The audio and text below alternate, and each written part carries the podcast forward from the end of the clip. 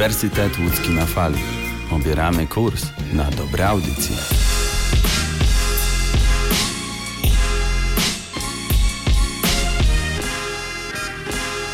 Cześć, tu Eliza Matusiak i Uniwersytet Łódzki na Fali.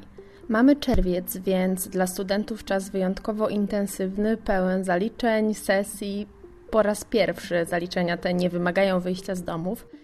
Część z nich przeniesiono na wrzesień, więc mam nadzieję, że macie choć chwilę wolnego. A że pogoda nas nie rozpieszcza, no to mam też nadzieję, że czas spędzony w domu przeznaczacie na czytanie choć przez chwilę.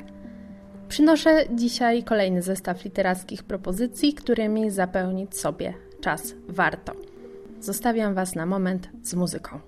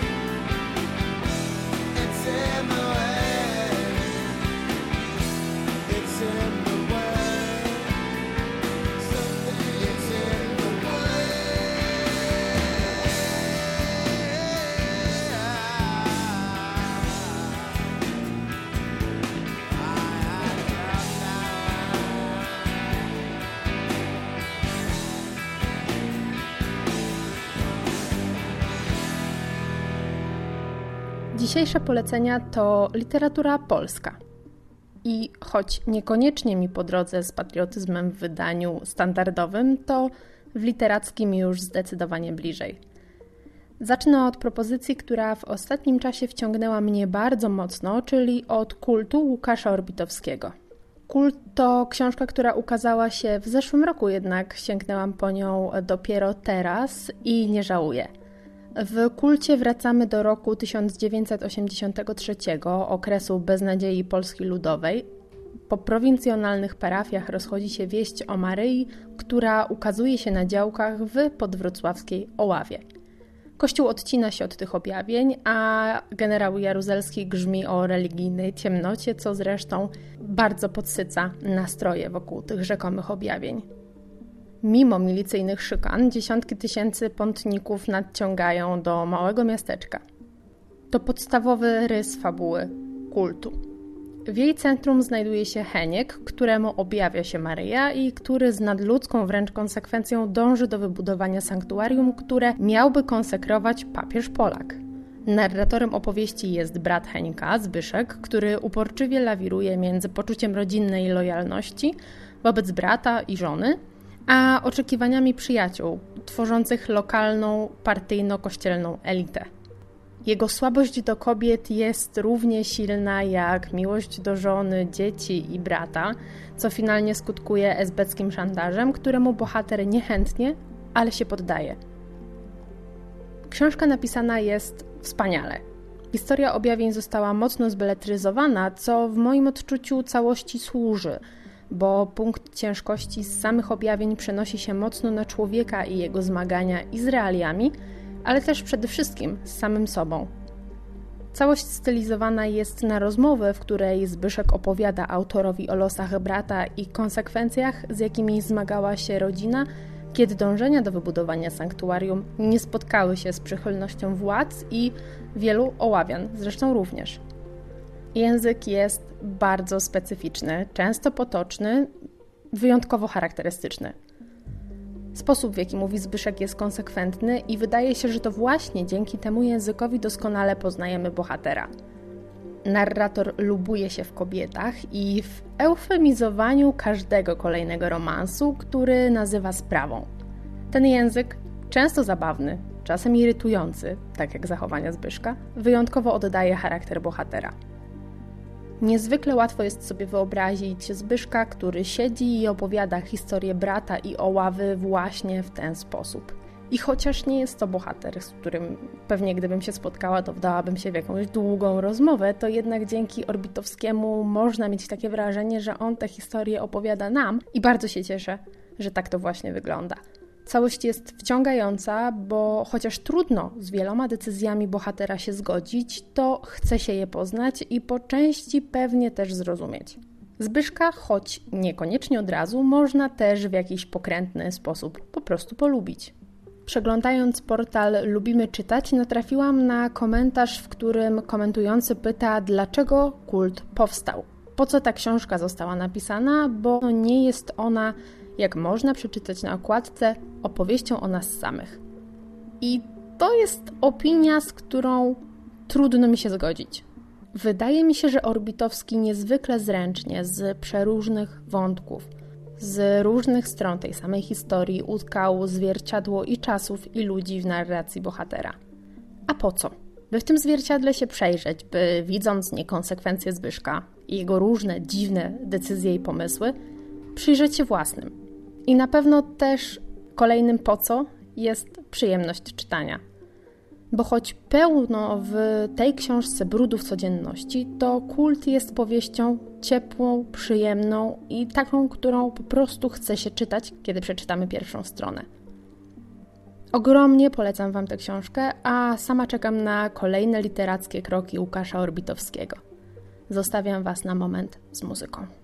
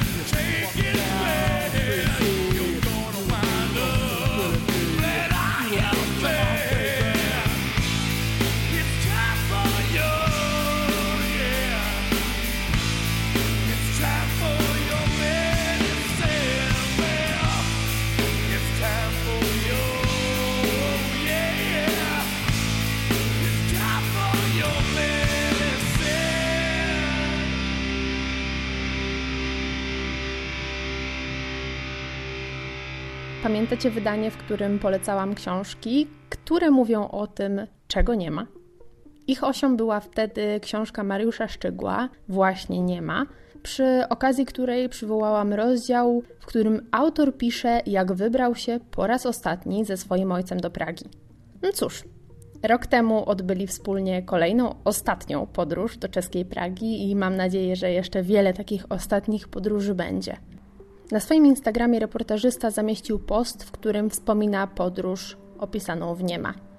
Szczygieł pisze: Powiedziałem, tato, zrobię ci zdjęcie dla ludności, że śpiewasz w pociągu piosenkę. A improwizował, że oto dzieje się coś pięknego, bo jedziemy do Pragi. Na co on? Synu, tylko cię proszę, nie pisz im, ile mam lat. To co mogę napisać? Na przykład, że waży 71 kg i 80 dekagramów. Ale nago. Pomyślał chwilę i mówi: A najlepiej pozdrów ode mnie kilka razy nawet, bo to nie zaszkodzi. Jedziemy dalej, myśli, myśli o tym fotografowaniu i nagle wyznaje: Wiesz, chciałbym codziennie pracować w filmie. Dlaczego? Bo bym kilka razy dziennie zmieniał czapki i kapelusze. Przejechaliśmy kilka kilometrów, ożywia się, ale w życiu bym chłopa nie chciał grać, tylko szlachcica. Lubię szczygła, lubię szczygła czytać na papierze i na ekranie, w książce i w medium społecznościowym. I lubię też to, że kilka dni temu Mariusz Szczygieł wydał osobisty przewodnik po Pradze właśnie, opatrzony fotografiami Filipa Springera. Pragę uwielbiam całą sobą. To jedno z tych miast, do których chce się wracać i za których klimatem trudno jest nie tęsknić, kiedy już opuści się granice tego miasta. Tym bardziej cieszy mnie osobisty przewodnik po Pradze Szczygła, bo nie znajduję w nim mostu Karola czy Hradczan. I most Karola i Hradczany to miejsca piękne, to chcę spojrzeć na czeską stolicę oczami Czechofila. Autor pisze, że ta książka jest nie tylko przewodnikiem, ale zapisem uczuć do miasta i czeskiej kultury. Szczygieł zaprasza czytelnika na praskie dworce, ale też do czeskiej taksówki. Doskonale łączy opowieść o mieście z gawędą o jego mieszkańcach wskazuje na miejsca nietypowe, których nie znajdziemy w klasycznych przewodnikach po Pradze. Bo któż inny zaprosi nas pod tablicę pamięci poległych prostytutek? Kto wskaże dom, który drga jak domy barokowe, tylko nowocześnie? Kto opowie o Dawidzie Czernym tak, że jego sztuka od razu wydaje się materializować tuż obok? Osobisty przewodnik po Pradze Szczygła to książka, której tropem kolejny raz odwiedzę Pragę. Zajrzę w miejsca, które wskazał, sprawdzę, co widzimy podobnie, a czym się różnimy. Ta książka to propozycja doskonała przed pierwszym i każdym kolejnym wyjazdem do Pragi. I bez wyjazdu również. Posłuchajmy utworu Become.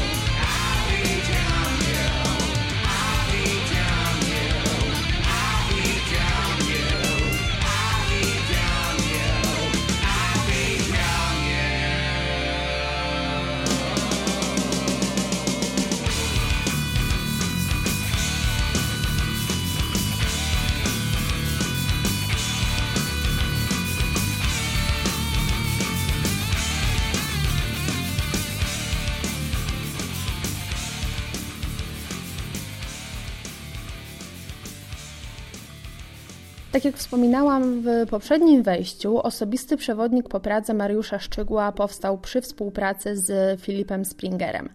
Pomyślałam, że warto przypomnieć tu opublikowaną w ubiegłym roku książkę Springera, czyli 12 Nie myśl, że uciekniesz. Opowieść ta traktuje o Jante. Jante to miasteczko, w którym życie reguluje 11 opresyjnych zasad określających miejsce jednostki w społeczności, której podporządkować się trzeba. Prawo Jante w Skandynawii jest znane, chociaż mało kto pamięta, że po raz pierwszy pojawiło się w 1933 roku w powieści Axela Sandemosego. Powieść ta, nazwana Uciekinier przecina swój ślad i jest trochę takim przyczynkiem do 12 Nie myśl, że uciekniesz. Philip Springer wyruszył na północ, żeby znaleźć miejsce, które odcisnęło piętno na kolejnych pokoleniach Skandynawów. I pyta, gdzie jest Jante? Czy w duńskim pierwowzorze miasteczka z powieści? A może w zagubionej pośród norweskich fiordów samotni pisarza? A być może okaże się, że Jante nie ma nic wspólnego z geografią i tkwi w każdym z nas. Nie sądź, że jesteś kimś. Nie sądź, że nam dorównujesz. Nie sądź, że jesteś mądrzejszy od nas. Nie sądź, że jesteś lepszy od nas. Nie sądź, że wiesz więcej niż my. Nie sądź, że jesteś czymś więcej niż my. Nie sądź, że jesteś w czymś dobry. Nie masz prawa śmiać się z nas. Nie sądź, że komukolwiek będzie na tobie zależało. Nie sądź, że możesz nas czegoś nauczyć. Myślisz, że nic o tobie nie wiemy? Nie myśl, że uciekniesz. Springer poszukuje Jante i zastanawia się wraz z bohaterami swojej książki, czy prawo Jante jakkolwiek można z miejscem związać. Jest to opowieść o niemal niemożliwej ucieczce od systemu, który nam narzucono. Czy w takim razie Jante to Skandynawia? Czy może to ludzie, których spotykamy także poza północą? A może to my sami? Czym Jante jest? Springer przekracza nie tylko granice krajów, ale i gatunków literackich, by opowiedzieć o świecie rozpiętym między prawdą a fikcją. Dwunaste Nie myśl, że uciekniesz nie czyta się łatwo. Książka ta zderza nas z wyobrażeniami o Skandynawii i jej mieszkańcach, poczuciem jaka Skandynawia jest, jaka być powinna. W bardzo ciekawy sposób zobrazował Springer trudności w pracy reportażysty i zadanie niemal niemożliwe do pokonania, ponieważ najważniejszy zdawałoby się, bohater nie chciał z nim rozmawiać. Springer znalazł sposób na tę książkę, wyszedł z butów reportażysty i łamiąc gatunki opowiedział o Jante nieco inaczej niż planował. Dwunaste Nie myśl, że uciekniesz to jedna z tych książek, które warto też kupić w papierowym wydaniu, ponieważ jest niezwykle estetycznie wydana. Zdjęcia Springera dopełniają narrację, całość zawiera minimalistyczną mapę, którą chciałoby się powiększyć i zawiesić gdzieś na ścianie, a okładka dopełnia całość i dwunaste wydaje się i literacko, i designersko skończone. Ogromnie polecam Wam spotkanie ze Springerem w tym właśnie wydaniu.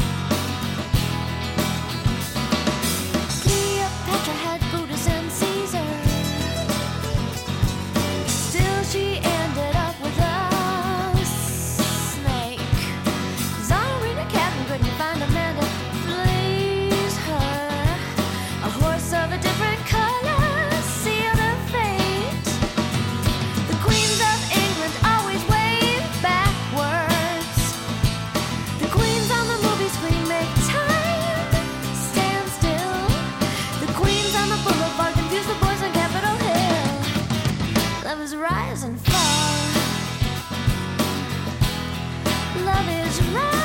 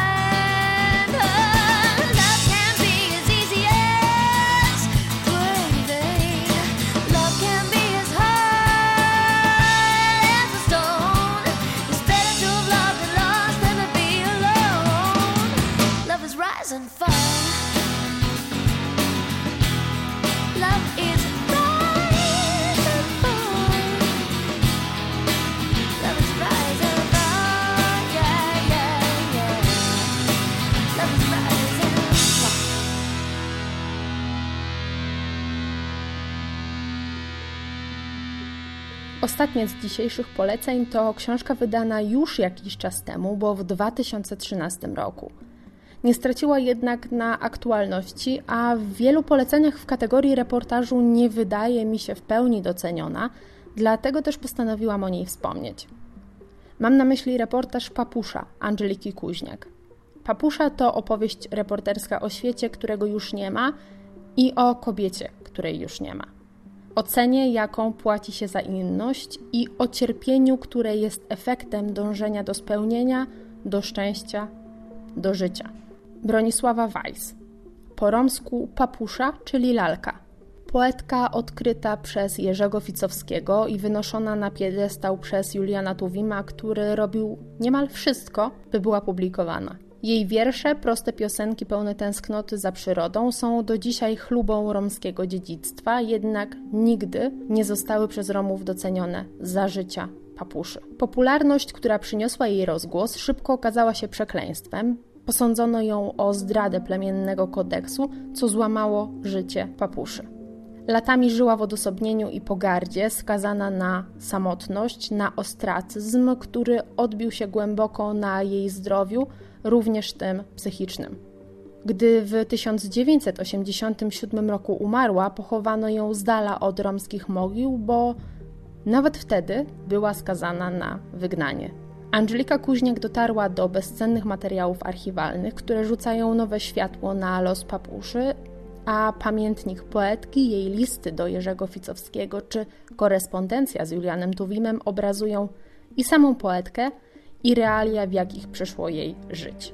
Papusza to reportaż trudny, reportaż smutny, ale takie było życie głównej bohaterki.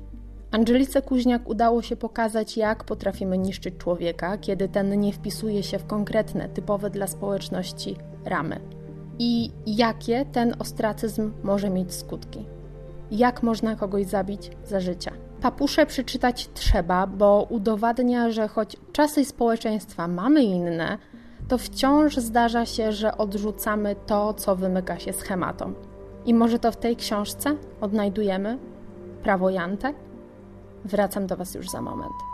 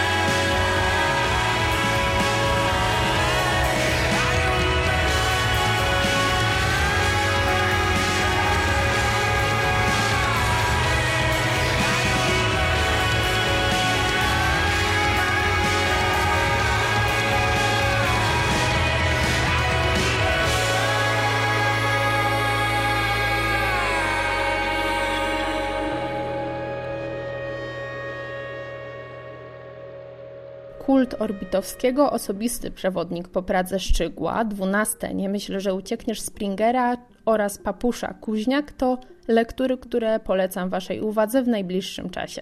Historie bardzo różne, napisane w odmienny od siebie sposób, jednak każda równie warta przeczytania. Nie chcąc zasypywać Was nieskończoną liczbą tytułów, przychodzi mi powiedzieć do usłyszenia. Mówiła do Was Eliza Matusiak. Cześć!